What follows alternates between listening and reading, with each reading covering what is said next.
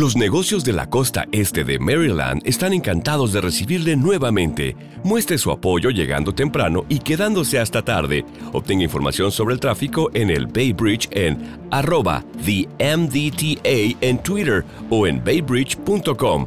Para enterarse del tráfico en tiempo real, llame al 1877-BAY-SPAN, o sea, 1877-229-7726. Oh, es hora de los archivos Enigma.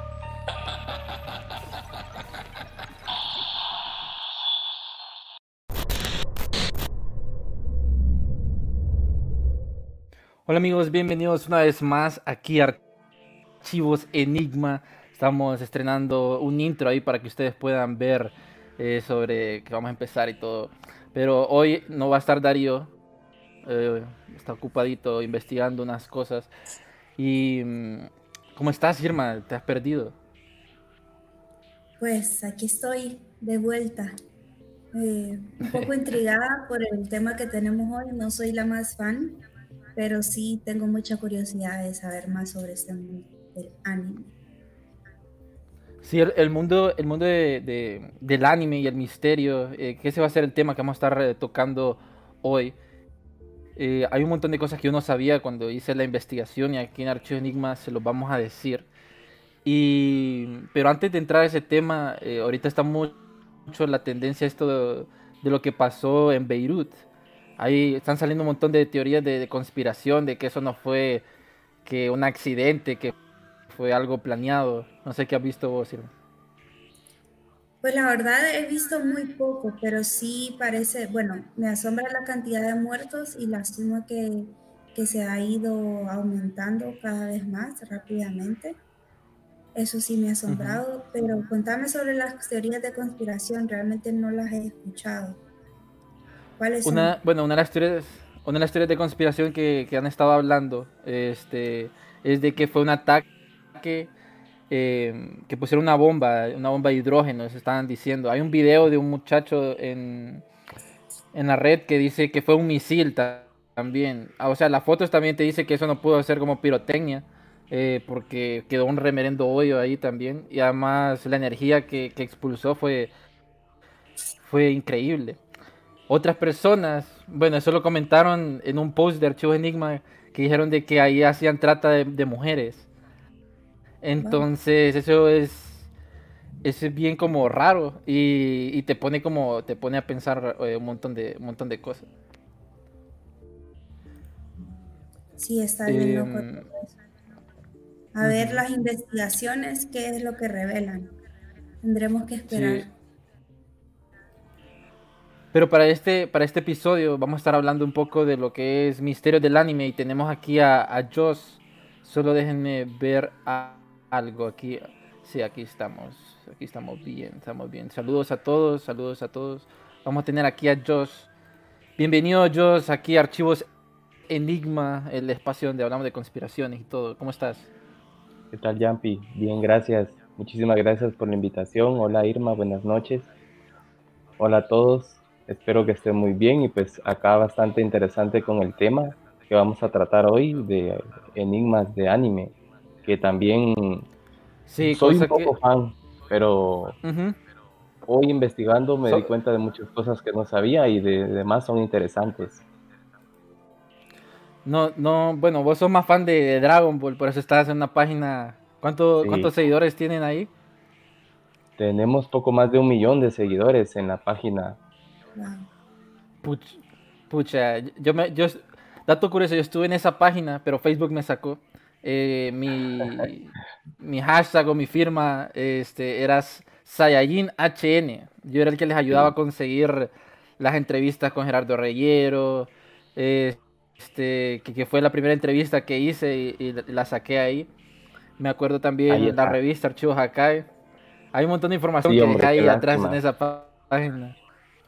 Fue una lástima. Yo también he perdido 2 perfiles. Uh-huh. Pero pues ahí logré colarme de nuevo y pues ahí estamos. Y de hecho se está compartiendo la transmisión en la página. Esperemos que entren muchos fans ahí a comentar y que se unan a tu página de Enigma. Sí. Y contanos, Joss, un poco, ¿cómo fue que llegaste a esta página? Porque creo que es la primera vez que las personas de Dragon Ball Super Latinoamérica te están viendo. Porque siempre es como, no mostramos la cara, sí, ¿verdad? Pero ¿cómo fue que llegaste? ¿Cuánto tiempo has estado ahí? ¿Y qué nos decís del mundo de Dragon Ball? Sí, es cierto, la mayoría del tiempo nos mantenemos como anónimos, detrás de una máscara. Pero pues acá estoy, espero caerles bien y si no, pues lo siento. Pues yo soy fan desde hace años, desde los 90, cuando empezó a transmitirse Dragon Ball. Ese niño con cola me enamoró y pues desde entonces lo sigo. Seguí Dragon Ball Z cuando estábamos en la secundaria, también coleccioné algunos álbumes. Bueno, pues, pero no entrar en esos detalles. Luego a la página, cuando comenzó la fiebre de Dragon Ball Super, hubo una convocatoria para nuevos editores y pues me metí. Y pues ahí, luego de unas pruebas, ahí me quedé. Eso fue hace ya 3 años, 2017. Y pues ahí estamos en la página de entonces. He estado pendiente de convenciones a las que han venido actores. Porque pues para mí, en mi caso, es la infancia la que me ha pegado y pues yo crecí con las voces del doblaje mexicano y pues prueba de ello es que voy a cada vez que viene un actor, no me pierdo la oportunidad para ir. Y pues ahí compartimos en la página algunos videos de cuando vienen o noticias. Ahorita está bastante silencio en noticias, pues solamente tenemos el manga cada mes, donde siguen las aventuras de nuestros personajes. No sabemos todavía en qué va a terminar. Para quienes lo siguen, está en la época de Moro. Y ahí está en la página, lo publicamos cada 20, a las 9 de la mañana, hora Centroamérica. Y ahí vemos el manga. No, interesante. El mundo de Dragon Ball ahorita está como en pausa y de hecho hay muchas referencias bien raras de Dragon Ball que más adelante las vamos a estar tocando, pero exacto. Para empezar un poco del mundo de estos misterios que hay, que de hecho muchas personas, creo, de los que nos están viendo posiblemente hayan visto estos animes, porque de la lista que tenemos solo he visto dos animes y creo que es bien interesante la historia detrás de lo que hay en estos como episodios perdidos o episodios malditos que hay del anime. Uno, le voy a comentar, para iniciar un poco el manga, un poco de historia.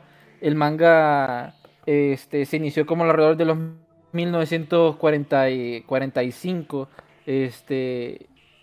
Mucha gente dice que los japoneses empezaron a dibujar después de la bomba de Hiroshima. Para dejar como todo ese estrés en los dibujos y un montón de cosas así. Pero hay un anime bien curioso que en lo personal, cuando miré esta historia, bueno, yo vos te la compartí también, ¿verdad? Es bien raro, pero es la historia de Doraemon. Ya les voy a compartir un clip aquí para poder ver. No sé si las personas que nos están viendo han visto Doraemon, este anime que está con, es un gato y Nobita, que es un niño. Ya lo vamos a mostrar, permítanme. Irma, vos lo habías visto antes, este anime. No, ese anime no lo vi, fíjate. Ya les voy a enseñar aquí. Doraemon. Permítanme. Bueno, Doraemon. Este anime, permítanme.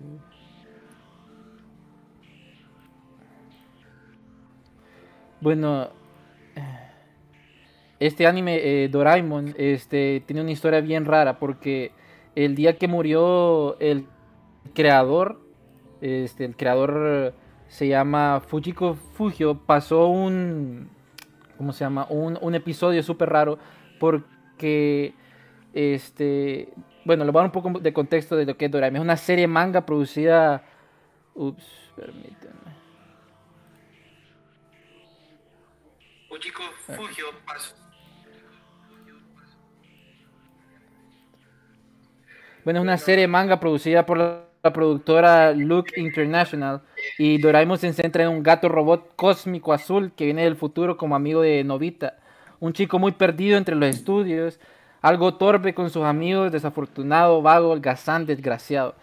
El misterio de este anime es de que cuando muere a las 12 del mediodía el creador Fujiko Fujio, salió un episodio que muchas personas dicen de que fue un mensaje del creador, algo así, pero el episodio, pocas personas dicen que lo vieron, pero lo que dicen es de que Nobita y Doraemon, los dos se encontraban como en la otra vida, y ellos llegaron como a una cueva donde habían personas que hablaban de un lenguaje incomprensible, hablaban lenguas, parecían como que se estaban en el infierno, ¿verdad? Y cuando llegaron a un cuarto miraron como un gran globo lleno de sangre, y las personas que vieron este episodio dicen de que ese globo lleno de sangre explota, ¿verdad? Y en los créditos se llena todo de sangre, la pantalla toda llena de sangre, y los dos personajes se miran súper aterrorizados.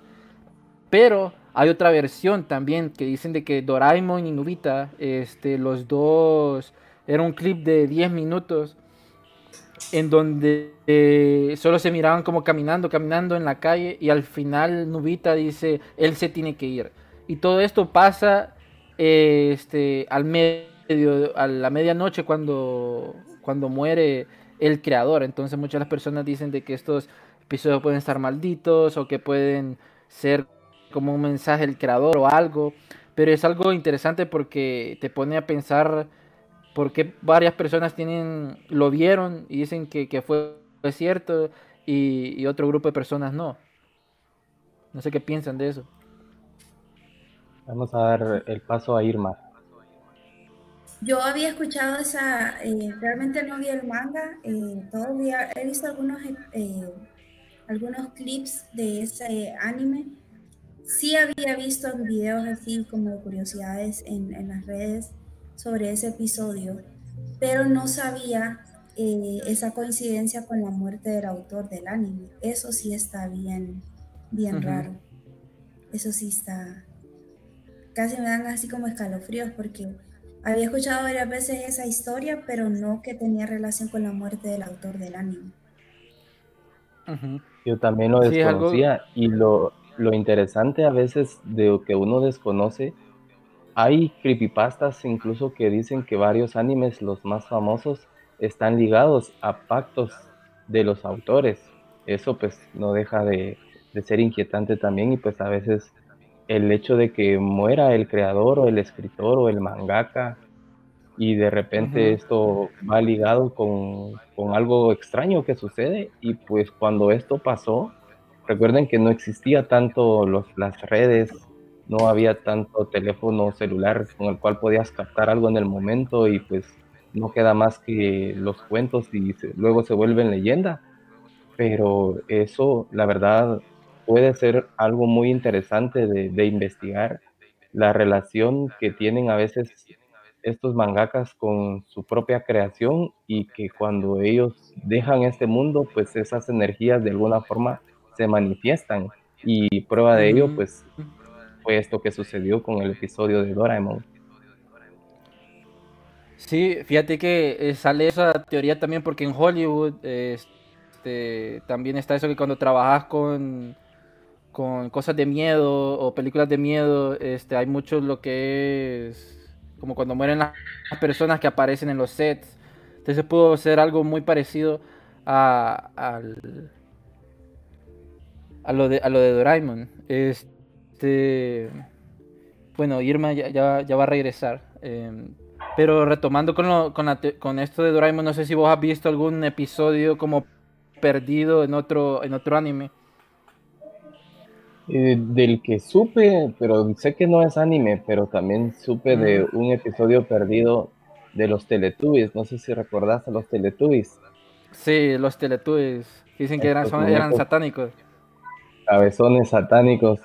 Sí, yo escuché de un episodio en el que supuestamente fue transmitido a las 3 de la mañana y que estos personajes, pues, en los episodios normales, pues, son adorables, son como mini bebés, pero en este episodio perdido aparentemente están llenos de sangre. Uno de ellos, creo que fue Tinky Winky, el que le abrió el estómago a Dipsy, y era un episodio traumante, bueno, al menos para los niños, pero ¿qué niño va a estar despierto a las 3 de la mañana, verdad? Pero es algo muy interesante que se busca, si se busca, se encuentra. Hay un creepypasta que habla del tema, y es interesante también la hora a la que estos episodios perdidos son revelados, una hora en la que no mucho público está presente, y pues para quien lo está viendo y lo cuenta, es también muy poco creíble, y eso los hace de más interesantes, porque como que lo hicieran a propósito. Sí, de los también hay uno.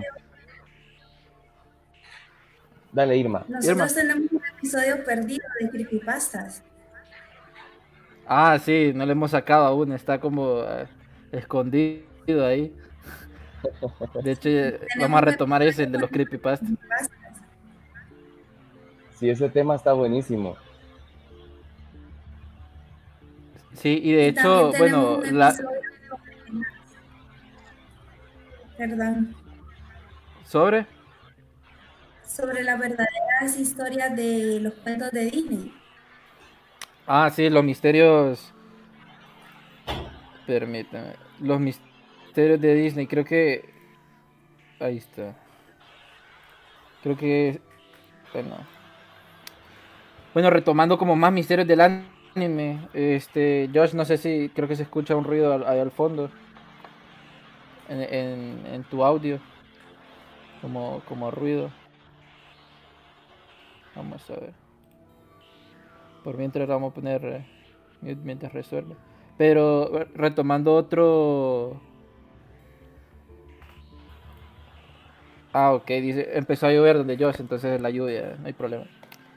Hay otro Joss y Irma, no sé si ustedes vieron Death Note. Death Note es un anime muy popular, pero mucha gente habla sobre quién es el verdadero autor. No sé si se han escuchado sobre eso. Un poco. ¿No lo has escuchado, Joss? Ya puedes hablar, bro. Ya, gracias.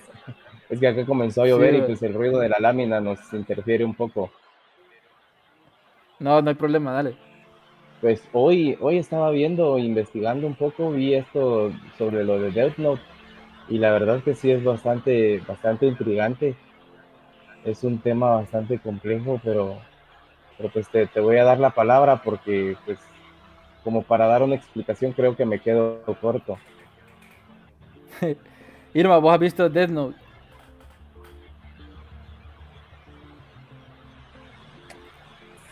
Sí. Irma. Sí. Bueno, hay una teoría entre la gente que mira Death Note, y es sobre, ya les voy a mencionar, es sobre el creador, Oba Tsugumi. Y mucha gente dice, ¿quién es él? ¿Quién es Oba Tsugumi? Y es que hay una historia detrás de este creador, porque hace un tiempo en Jump Magazine había un manga que se llamaba The Lucky Man. Él fue creado por Gamō Hiroshi, y se cree que Gamō Hiroshi y Oba Tsugumi son las mismas personas. Esto es una teoría que salió porque al parecer se filtraron unos documentos donde hacían que ambos personajes vivían en el mismo lugar, en el mismo domicilio. Su IP address era igualito, entonces se cree que eran los mismos. Pero hay más información sobre por qué las personas tienen como este misterio, quién es el creador de Death Note. Es porque Oba Tsugumi dicen de que contrató a Wata Takeshi, ya que él no podía dibujar Oba Tsugumi. Otra de las teorías que hablan sobre por qué Oba Tsugumi es tan misterioso es de que se cree que el nombre así de Obma, viene de Obatsu, que significa cruz grande en japonés, lo que viene a decir de que la cruz grande en japonés es como cosas malas, desdichas. Y la otra parte es que también que el nombre Obat viene como Oba Tsugumi, que en inglés era como lo rechazado. Se creía de que él era un mangaka que intentó entrar al mundo del manga y todo, y lo sacaron. Entonces se puso como un sobrenombre o un nickname, por así decirlo, igualito como en Death Note, como en L, para que no lo puedan descubrir. Esa es una de las teorías que salen. Interesante, ¿verdad? ¿Me escuchan? Otro dato también que me parece interesante es que no se sabe realmente si es mujer o si es hombre. Se atribuye, o sea, se hace la connotación de que es hombre, pero también podría ser una mujer, realmente no se sabe. Uh-huh. Y sí, ese, dato interesante de la identidad, que no se ha dejado saber la identidad y se presume, como dice Irma, es hombre, pero la verdad no se sabe. Sí, eso te pone a pensar que hay detrás, y además ese anime es bien psicológico, es súper bueno, la historia es muy buena, pero ese dato del creador, que se pone un sobrenombre, tal vez porque no le gusta que, así como en Death Note, que sepan quién es el creador, puede haber una referencia por ahí, usualmente. Exacto, puede ir jugando incluso con su obra. El hecho de que si te saben el nombre, pues lo pueden anotar en la Death Note. Exacto. Y hay otra cosa también que usualmente los autores de los mangas y todo esto, dejan como les podría decir, como referencias de su personalidad usualmente en los trabajos que ellos han hecho. Entonces también está la teoría que hay como un instituto Gomu, algo así, no me acuerdo, en Death Note. Entonces por ahí hace la referencia de Gamō Hiroshi. Lo pueden buscar, o sea, la gente que nos está viendo pueden comentar qué piensan, si saben algún otro tema enigmático de los animes, el misterio. Pero este es el segundo de la lista. Otro dato curioso, bueno, es que lo que no saben es que, bueno, estamos consumiendo como contenido casi esclavizado por parte de los japoneses, pues. O sea, los explotan a morir. Sí, eso es algo que quizás muchos desconocíamos hasta hoy. Yo también, investigando, me di cuenta de eso. Nosotros únicamente vemos el producto final, el producto terminado, el que se hace famoso, el que nos enamora, pero muy pocos sabemos, me incluye, todo lo que va detrás, la gran explotación que hay hacia los mangakas, hacia los dibujantes. Las casas productoras prefieren pagar freelancers porque pues ahí no tienen que dar ningún tipo de garantías ni condiciones laborales. Le estaba leyendo que un dibujante puede llegar a ganar con mucho esfuerzo $650 al mes. Y creo que para lo que al final es el producto, lo que ganan los que transmiten, los que hacen negocios con los juguetes, con tantas cosas, no reconocen a estas personas que son las que en realidad los hacen millonarios. Sí, o sea, los explotan, mucha gente no duerme, no se baña, de hecho han habido muchos casos de suicidio. En parte de la industria japonesa, que hace que te ponga a pensar como el lado oscuro de la industria del anime, pues. Creo que, si no me equivoco, en un episodio de Netflix dicen de que hay más librerías de manga que las librerías en sí. Entonces eso es algo que pucha, explotan a morir lo que es la industria del manga y del anime. Muchas personas son afectadas pues porque el pago es menor que el salario base, salario mínimo sí, es de ese país pues.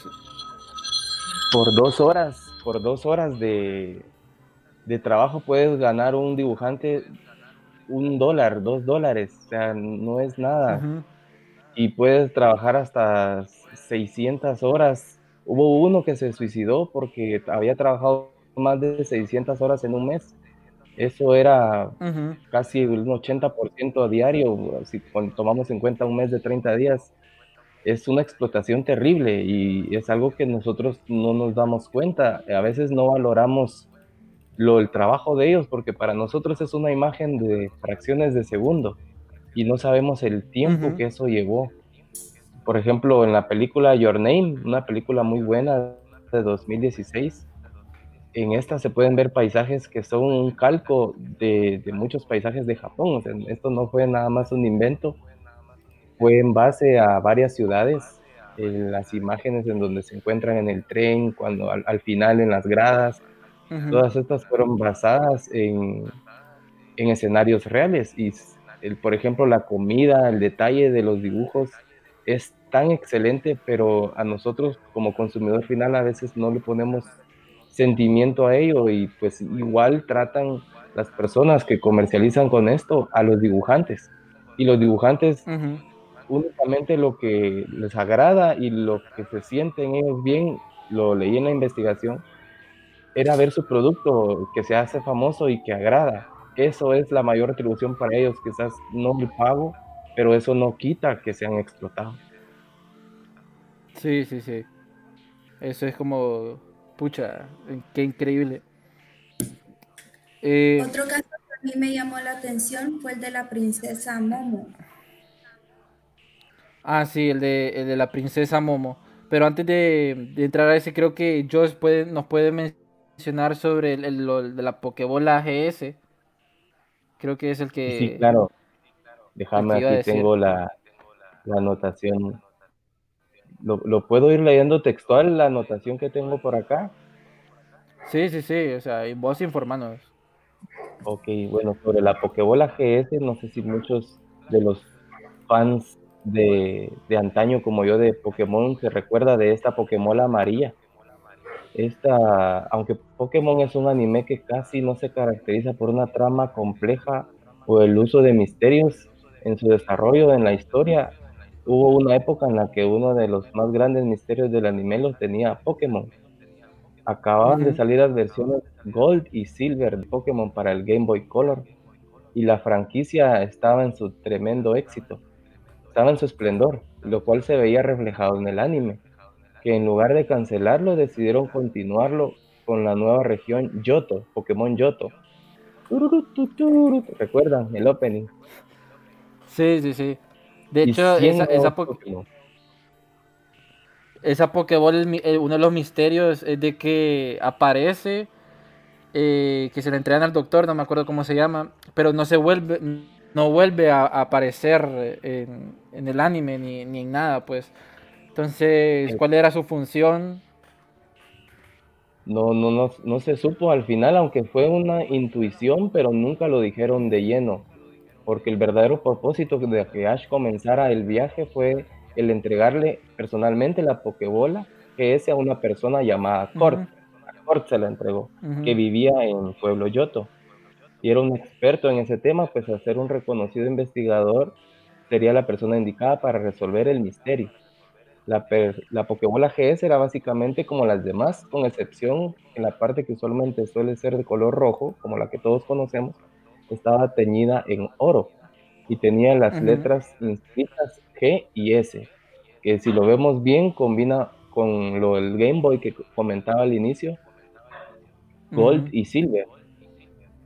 Sí, de hecho creo que había escuchado yo, es que no miré mucho Pokémon, pero yo había escuchado de que se lanzó un episodio, que originalmente querían hacer una trama con esa Pokébola, porque adentro era que iba a tener un Pokémon legendario, pero como que los planes...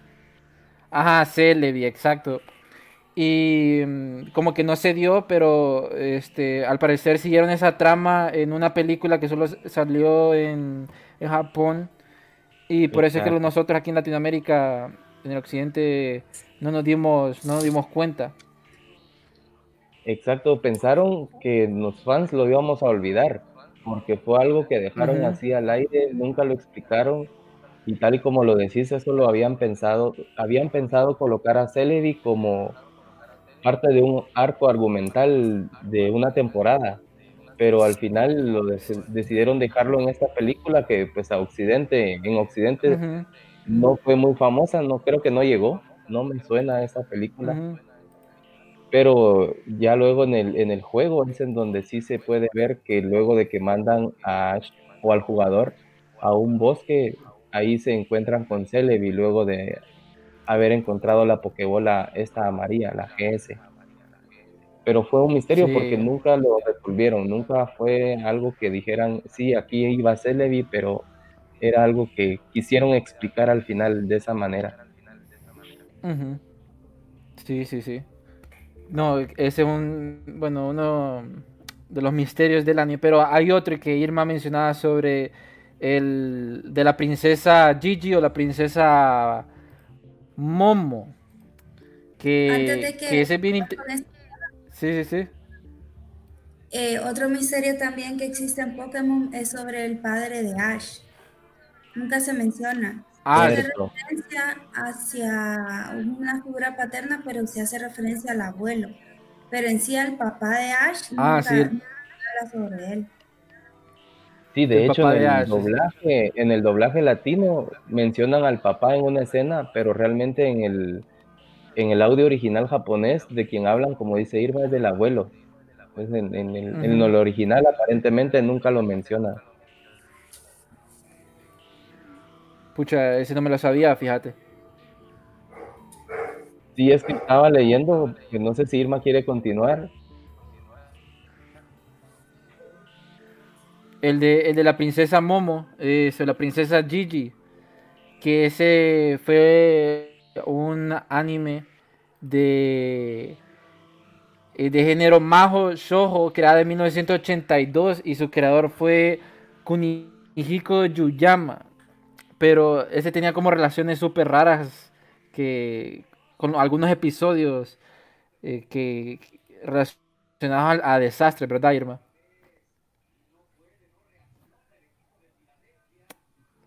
¿Estás ahí, Irma?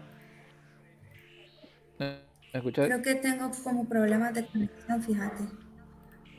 En la página Jumpy nos comentan sobre el padre de Ash, que es un explorador, dice ahí un seguidor.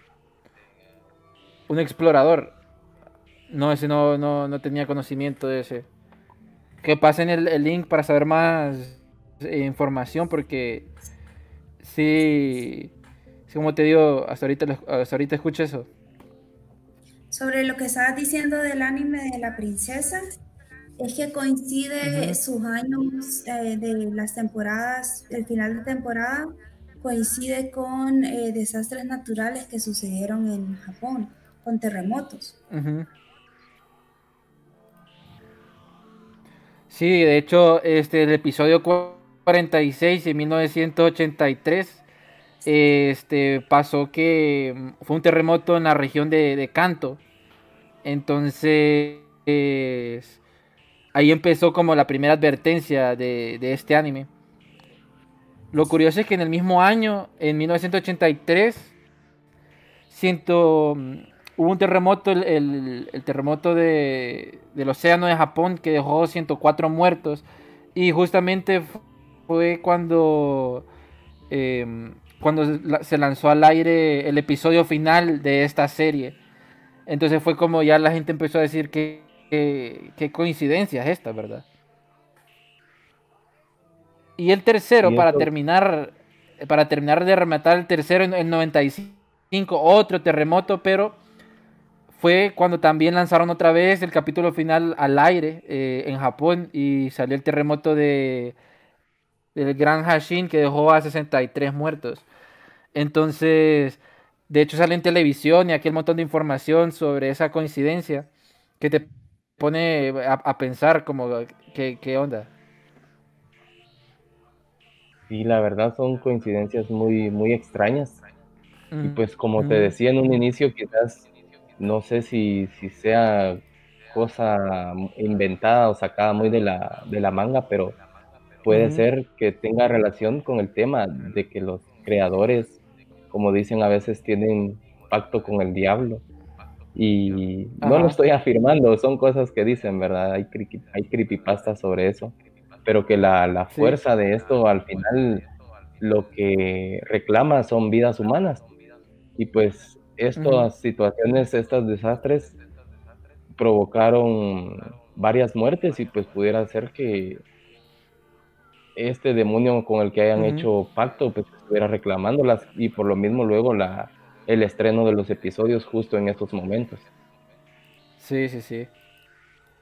Y de hecho, para hablar como predicciones o cosas así, no sé si ustedes han visto Jojo's Bizarre Adventure, un gran anime. He visto muy poco, he escuchado, he visto algunos resúmenes ahí de youtubers, pero incluso me vi dos resúmenes en donde hablaban del anime, pero no lo he visto, te soy honesto. Pero sí, bueno, esa imagen me llamó mucho la atención, la que vas a explicar.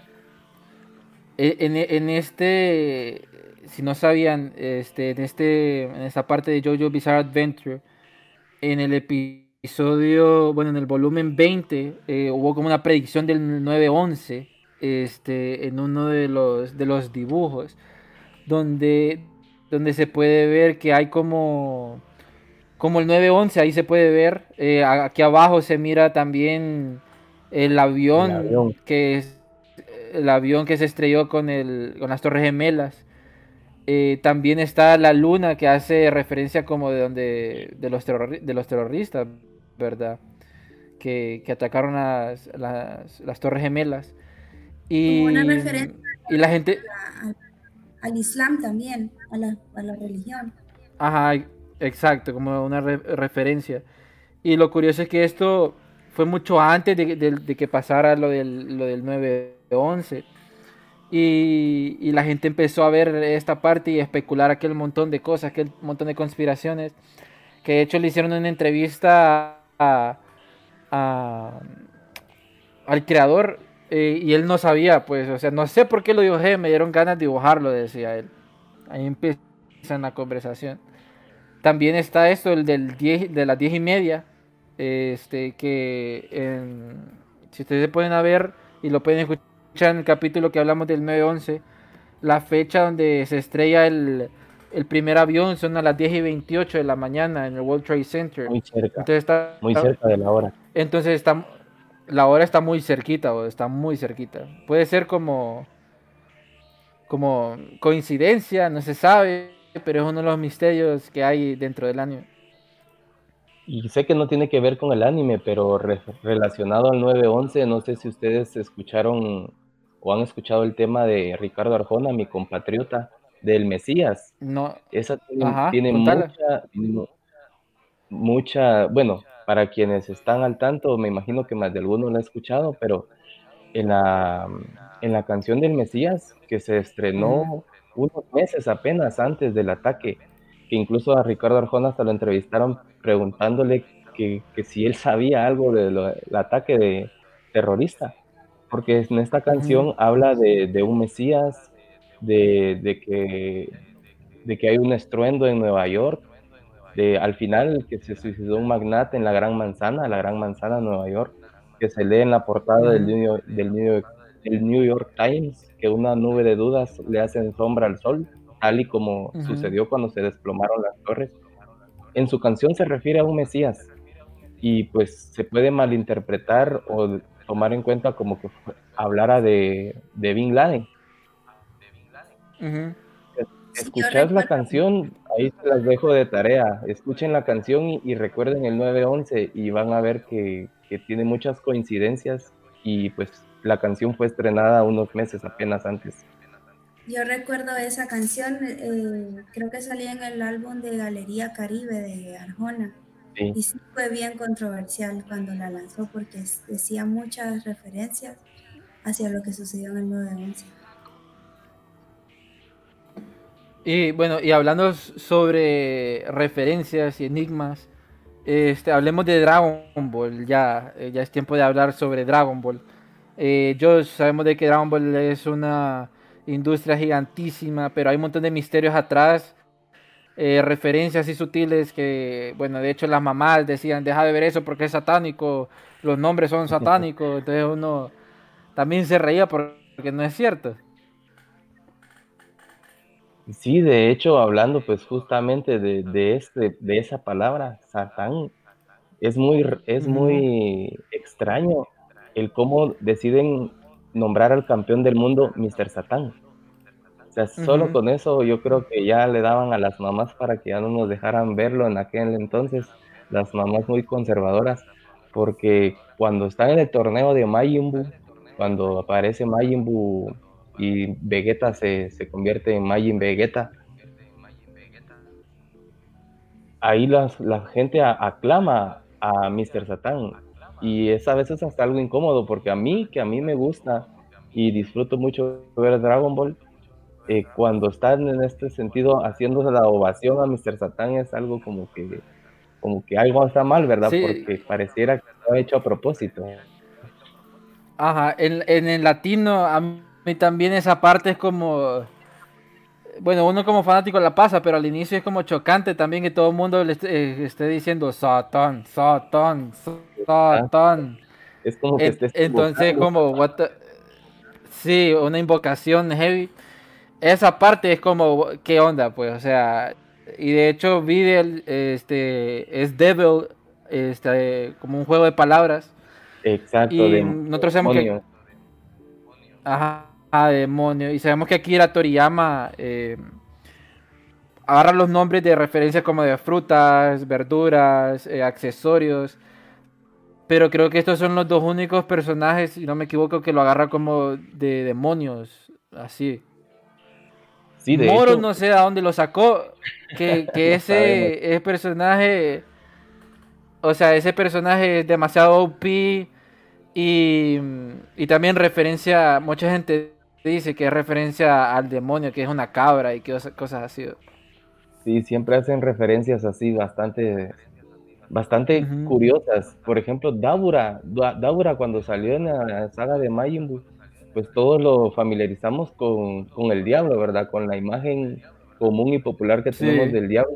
Y ¿recuerdas qué final tuvo Dabura? Se hizo buena. Y luego imágenes del infierno, en donde en teoría no sufres tanto como en realidad te lo hacen ver, o sea, te hacen ver todo así como que todo suave, o sea, si te moriste reviven, no valores tu vida, pues esas son las cosas que tu mamá te decía, de decir, no, eso es satánico, mira el 666 en el carro de Gohan cuando pasan esa canción, no mires eso. Sí, o sea, es que hay, no sé, ¿verdad? En Dragon Ball, es un gran anime, es un gran manga, pero también tiene como esas referencias que ahí es donde agarraban la mamá o esos religiosos como fanáticos diciendo de que Kamehameha era la invocación del diablo o algo así. Sí. Sí, y el Kamehameha viene de un rey de Hawái, si no estoy mal, ¿verdad? Nada que ver con el demonio. Sí. ¿Qué otra cosa has tenido ahí, investigaciones, para que nos contés? Bueno, pues, tal vez no tan enigmático, pero sí algo curioso. Por ejemplo, algo que hasta ahora en Super se nos dio a entender, ¿quién es Sarama? ¿Quién es Sarama? ¿Es más poderoso que Seno? ¿Tendrá la capacidad de destronar a Seno de su poderío? Porque pues para que pudiera crear algo, un deseo que pueda borrar algo que hizo Seno, pues eso nos da a entender que puede ser un ser súper poderoso. Quizás nos lo muestren al final, quizás quede como un enigma, como la Pokébola GS de Pokémon, pero de que sin duda es el personaje en teoría con la magia más poderosa en todo Dragon Ball. Sí, sí, sí. ¿Vos qué opinas? De hecho, podrá ser Sarama? No te sabría decir, fíjate. Tal vez puede ser algún personaje nuevo que vayan a incluir ahí, o no sé. Ahorita con esto de la pandemia, tal vez Akira se ponga a pensar de qué es lo que va a hacer y nos saque alguna información. Pero Irma, ¿verdad que tenías otra información ahí sobre referencia de Dragon Ball? Bueno, la verdad lo que tengo es una pregunta. ¿Ustedes saben si existe alguna como episodio perdido de Dragon Ball? No, no. Sí. La verdad de Dragon Ball no conozco algo así. Okay. Así como un episodio perdido, bueno, no, fíjate. Bueno, algo que yo sí tengo entendido es que al finalizar de la temporada de Dragon Ball GT, donde se dice como que no se sabe realmente cuál fue el final que tuvo Goku. Ajá. Si realmente no se da a entender, o sea, da lugar a que se den muchas especulaciones cuál fue el real final que tuvo, si se muestra como un fantasma, si se fusionó con Shenlong, o qué fue lo que sucedió. Sí, queda como un final abierto ahí, porque pues al parecer los únicos que entendieron lo que sucedió fueron Vegeta y Piccolo. Si recordamos la escena, son los únicos que se dan cuenta de lo que realmente sucedió. Pero sí, queda un misterio, pero nos sacó una lágrima cuando se despidió Goku. Pero quedó un enigma de que qué pasó con Goku, que se fusionó con Shenlong, se hizo un dios, se hizo inmortal, porque en el episodio al final, cuando se muestra Pan ya casi 100 años después, aparece Goku como un espíritu. Que se le aparece como al bisnieto, algo así, ¿verdad? Sí, justo el tataranieto de Goku, tataranieto de Vegeta peleando en el escenario. Pero sí, pareciera que yo entendí, no sé, creo que muchos entendimos que la pureza del corazón de Goku iba a servir para purificar las esferas que tanto daño habían acumulado, tanto mal habían acumulado, ¿no? Con el uso excesivo. Sí. Y ese fue el sacrificio que Goku hizo para que le permitieran derrotar a Omega Shenlong. Sí, que de hecho Dragon Ball GT no es canon, pero lo estamos disfrutando en Dragon Ball Heroes, que está muy bueno. Sí. La trama es bien... No sé si es un fanservice ese, pero... Es interesante, pues, mirar aquel montón de cosas. Dicen que Vegeta va a salir Ultra Instinto y que va a destruir a Moro. Entonces, a saber, ¿verdad? Sí, ahí es algo que aún seguimos esperando. En Heroes están dando lo que pidan. Cualquier locura que se te ocurra, cualquier argumento que se te saque de la manga, ahí está. Y aún así hay muchos que lo odian, pero... Creo que para quienes somos fans desde hace rato, disfrutamos todo lo que salga de Dragon Ball. Claro, se critica lo que sale bien, lo que sale mal, pero al final, imagínate, estuviéramos con la idea de que Dragon Ball GT y ahí fue todo. Y luego nos dicen que no fue canon y que eso no existió. Pero pues creo que es algo que simplemente se debe disfrutar y hay para todos los gustos. Al que le guste lo canon, está el manga. Al que le guste verlo visualmente en animación, está el anime. Y para quienes quieran teorías locas, está Heroes. Ustedes que son fans, porque creo que son dos de las personas más fans que he conocido de Dragon Ball, ¿qué creen que es lo que va a suceder con Dragon Ball? Campi, ¿qué opinas? Luego yo te doy mi opinión. Bueno, yo pienso de que, bueno, con el manga lo van a pasar a anime. A saber cuándo va a pasar el doblaje, pero tienen que resolverlo de Broly también, tienen material para trabajar. Aquí yo creo que Dragon Ball se puede perder, o esa franquicia se puede morir si ahorita con esta pandemia se ven muy afectados y no puedan seguir, o se muere Akira Toriyama, alguna de esas partes. Pero que sigue, sí, o sea, tienen aquel montón de cosas, una super industria. No creo que... no van a ser como los grandes, otros grandes animes que tienen buena historia, pero va a estar ahí, pues va a estar sacando dinero. Sí, ellos saben que Dragon Ball tiene para dar. Sí, jala gente, pues. Exacto. En Guatemala se daba hace 2, 3 años, cómo se reunía la gente a ver los episodios. Aquí era. Sí, esto fue una locura. Yo fui a un restaurante, fuimos apenas como unos 20 los que nos reunimos ahí, pero nos contagió la fiebre de que en México era una locura eso, con el episodio en donde aparece de 17 de los escombros. Eso fue una locura, la verdad. Sí, me acuerdo. Buenos tiempos esos. A ver cuándo vuelve otra vez Dragon Ball, a ver qué misterio nos va a traer, qué otros enigmas podemos encontrar dentro de la industria del anime. Que siento yo que hay un montón de...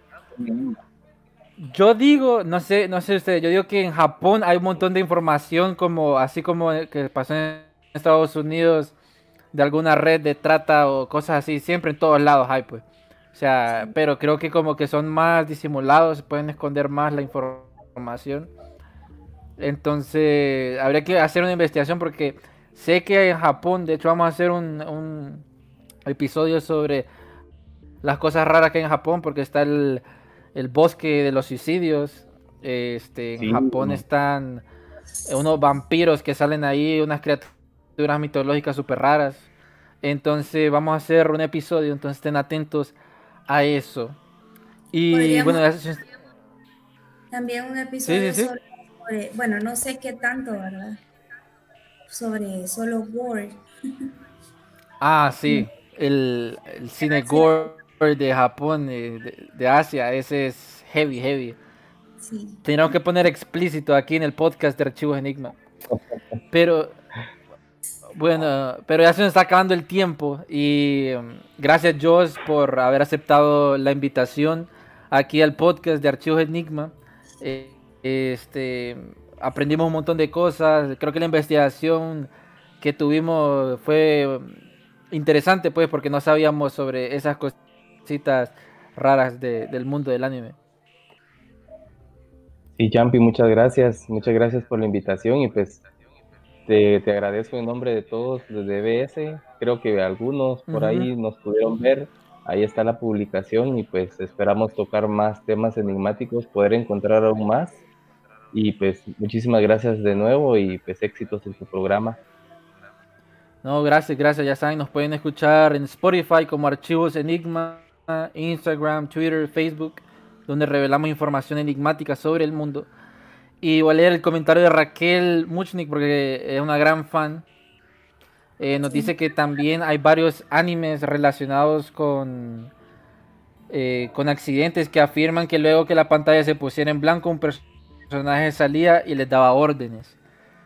De hecho, hay como accidentes también, como niños que les pega la epilepsia por ver algunos animes, pero también es ese, o sea, muy relacionado como tipo El Aro, más o menos. Hay que hacer investigación, fíjate, ya me dio curiosidad Japón, Sí, esto da para otro tema, esto da para hacer otro live sobre esto. Sí, no, claro, ahí estás invitado, Josh. Ok, gracias. Bueno, amigos, gracias por vernos. Esto fue Archivos Enigma. Irma, vamos a estar chequeando en el próximo episodio, hablando con cosas conspiranoicas, a ver qué cosas hay. Mayday, going down. Ellos nos observan. Houston, we have a problem. No buenas tardes. Por favor, no te Archivos Enigma, Honduras. Es hora de los Archivos Enigma.